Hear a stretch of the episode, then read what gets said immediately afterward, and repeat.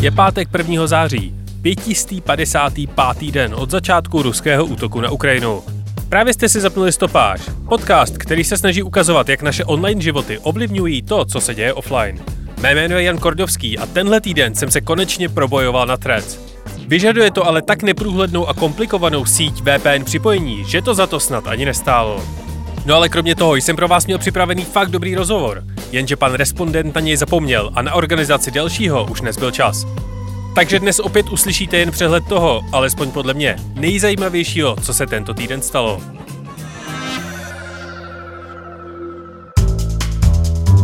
Spravodajská instituce CNN má znovu nového šéfa. Majitel CNN, mediální gigant Warner Brothers Discovery, se rozhodl svěřit řízení celého kolosu 660-letému mediálnímu veteránovi Marku Thompsonovi.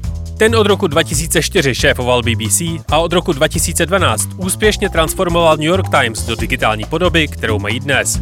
CNN se poslední rok a půl pere s klesajícími čísly, aférami a nečitelnou značkou, která se snaží vyrovnat se změnou chování diváků lineární televize. Cesta, na kterou Thomson CNN nasměruje, ještě není známá. Prosakuje ale například snaha o větší integraci se streamovací službou Max.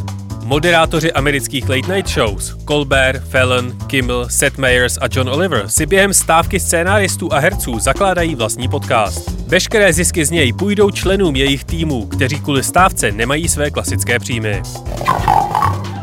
Meta oznámila, že ze svých platform odstranila 7704 účtů, 954 stránek a 15 skupin, které koordinovaně šířily dezinformace nebo se snažili vylepšit imič Číny. Podle Mety šlo zatím o největší cross-platform dezinformační síť, kterou se kdy podařilo objevit. Ex-Twitter potichu změnil pravidla svého reklamního systému a znovu povolil prodej a zobrazování politické reklamy, kterou v roce 2019 zakázal.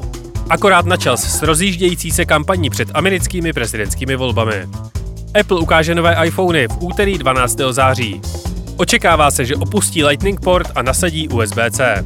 Rok předtím, než začne platit nařízení Evropské unie o standardizaci portů.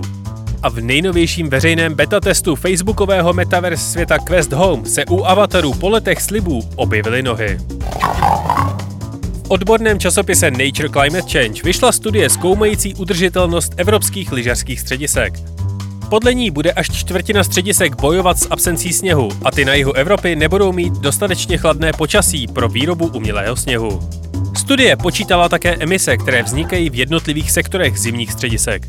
Často kritizované umělé zasněžování podle studie generuje jen 2% z celkových emisí. Za většinu z nich může letecká doprava turistů do rezortů a ubytovací služby. Požáry, které aktuálně hoří v Řecku, jsou nejhorší od roku 2000, kdy Evropská unie vede statistiky lesních požárů na svém území. A britská neziskovka vydala aplikaci, ve které mohou řidiči hlásit, jaké přejeté zvíře viděli na silnici. Data by měla pomoct k lepšímu pochopení, kde se jaká zvířata pravděpodobně vyskytují.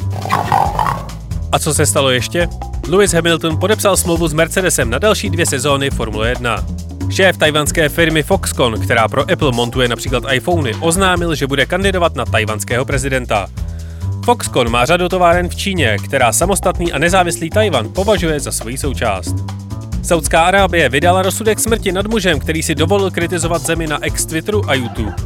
Šéf Amazonu Andy Jassy se nechal slyšet, že ti, co chtějí zůstat non-stop na home office, asi brzo nebudou mít v Amazonu místo. A v Ontáriu spadlo z přívěsů 5 milionů včel. Podle odborníků na včely se dá očekávat, že se v oblasti ještě pár dnů může objevovat jejich zvýšené množství.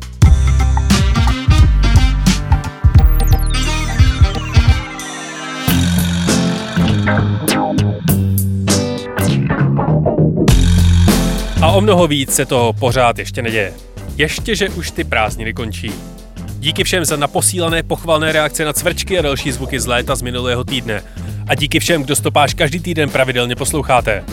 Užijte si poslední prázdninový víkend a příští pátek zase v kyberprostoru.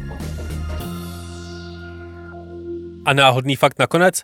Když v roce 1993 vznikalo pokračování herní série Donkey Kong, vývojáři chtěli, aby jednotlivé postavy vydávaly stejné zvuky jako opravdové gorily. Pár bloků od vývojářského studia byla Zoo. Do té se autoři hry vydali zvuky goril nahrát na mikrofony. Během několika denního pozorování opic ale přišli na to, že gorily moc zvuků nevydávají. Do hry se tak museli použít herci předstírající zvuky, které by tak gorila mohla vydávat.